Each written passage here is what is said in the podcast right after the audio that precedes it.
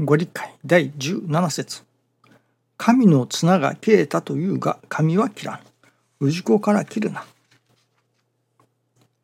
切れたとまではゆかぬでも切れかかっておる人がたくさんいるのではなかろうか。不平不足はおかげが切れる。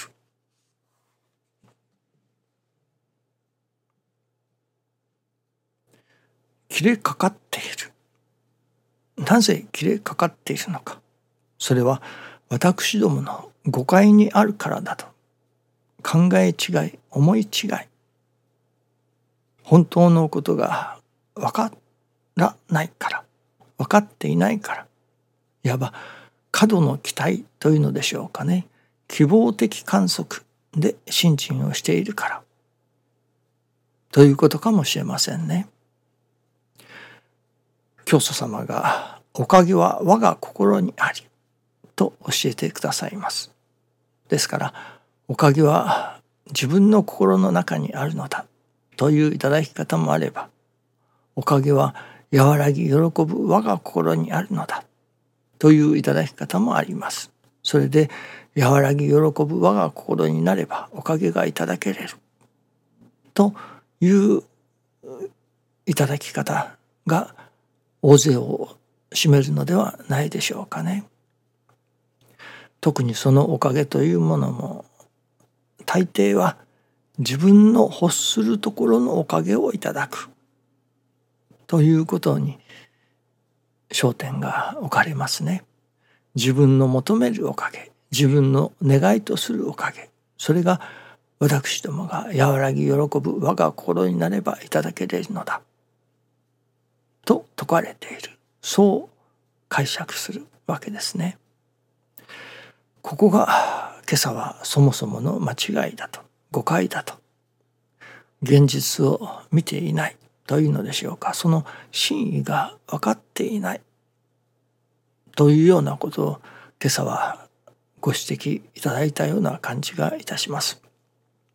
と言いますのはそのおかげは我が心にありこれは人間はどこまでもそのおかげというものを自分の願い欲するところのおかげを和らぎ喜ぶ我が心によっていただけれると思っているというわけですね。しかし現実には和らぎ喜ぶ我が心になったからといって思い通りのおかげがいただけれるとは限らないのですね。よく新人初めの頃は「おかげは我が心にあり」とおっしゃっておられる。それでもあの人はおかげをいただいていない。だからあの人は我が心ではないのだ。我が心になり得ていないのだ。というように人様を見ることが多々ありますね。例えばがんを患われた。そしてそのがんで亡くなられた。あの人はいつも我が心我が心と言っておられた。そのがんに患っておるけれどもその中でも私は和らいでおれ喜んでおれる我が心をいただいておる。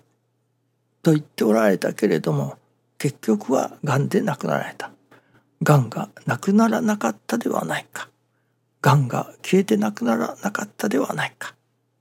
おかげがおかげは我が心にあると言われるのだから我が心になればがんが消えてなくなる。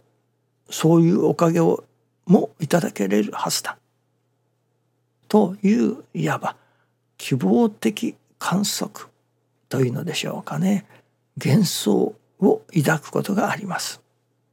まあ抱いているのがほとんどですね。そうではありませんね。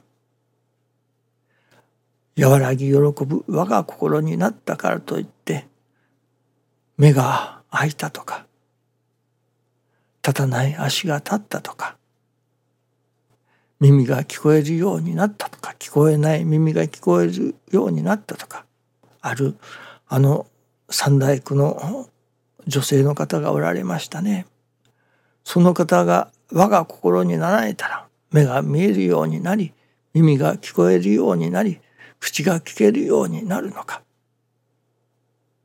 あるいは150歳まで長生きがしたいと願いを持っている。私が和らぎ喜ぶ我が心をいただいたら150歳まで長生きができるか。あるいは200歳。それは無理な話ですね。和らぎ喜ぶ我が心になったからといって私どもが願いとするところのおかげがいただけれるということではないことがはっきりわかりますね。では我が心とは何なのかそれこそ師匠大坪宗一郎氏はこの世でも我が心を求め続けるあの世でも我が心を求め続ける。とおっしゃっておられましたけれどもはためから見るとご病気ですね。もう70手前でしたかね。でご病気で倒れられ後ろに下がられ透析の生活を十何年と続けられました。もしこれがおかげが我が心にありということであるならば師匠ほど我が心で終わりになられた方はおられないと思いますので立ちどころにその病気が治っていいはずですよね。ところがその病気が治られなかった。我が心になったら病気が治るというものではないことがわかりますね。師匠は糖尿病という神様のご都合としていただいておられましたね。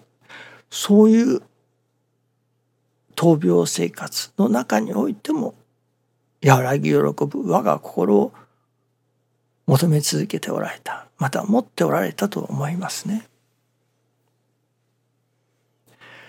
私どもがおかげは我が心にありというその我が心になりさえすれば私どもの欲するおかげがいただけれると思うのは希望的観測であり単なる幻想であるということが明らかですね。では何のために我が心を求めるのかそれは和らぎ喜ぶ我が心自体が助かりの世界だからですね。おかげがいただけれる。私どもの願いとするところのおかげがいただけれる。そのために我が心になろうとしてもそれはいただけれるかどうかはわからない。それこそ神様のお心次第だということになりますね。ですから我が心になったらがんが治った。我が心になったら200歳まで長生きができた。我が心になったらそれこそ10億円の宝くじに当たった。というようなことは幻想ですね。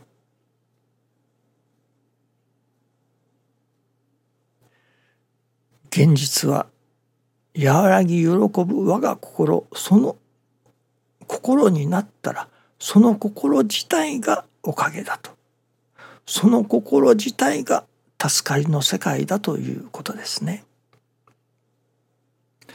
ですから我が心になるというのは自らの心が助かるということですけれども我が心になったからといってその願いとするおかげがいただけれるおかげがついてくるかどうかは神様のお心次第ということになりますね。例えばその氏子が我が心になったらがんが治ったという例があればあそんなら私も我が心になろうかという人たちがたくさんできてくるはずだからですね。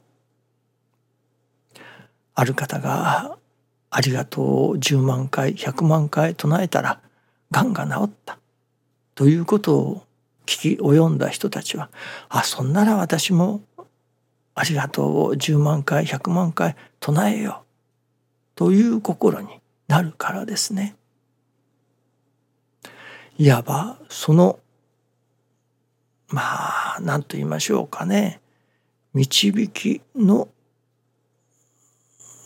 広告塔のようなものでしょうかねそういう意味においての我が心になったらがんが治ったという人が何人か出てこられることはあり得ることですね。しかし必ずしも我が心になったからがんが治るということではありませんね。神様の願いはがんを治すことではない人々が我が心を目指し我が心になることが神様の願いだからですね。この辺のところがよく分かりませんと信心の目指しというものが微妙にずれることがありますね。大変微妙なところかもしれません。異論が出るところかもしれません。しかし我が心になったからといって私どもの願いとするおかげが授けられるということではない。ということをはっきりやはり認識しなければなりませんね。我が心そのものが助かりの世界だということですね。どうぞよろしくお願いいたします。ありがとうございます。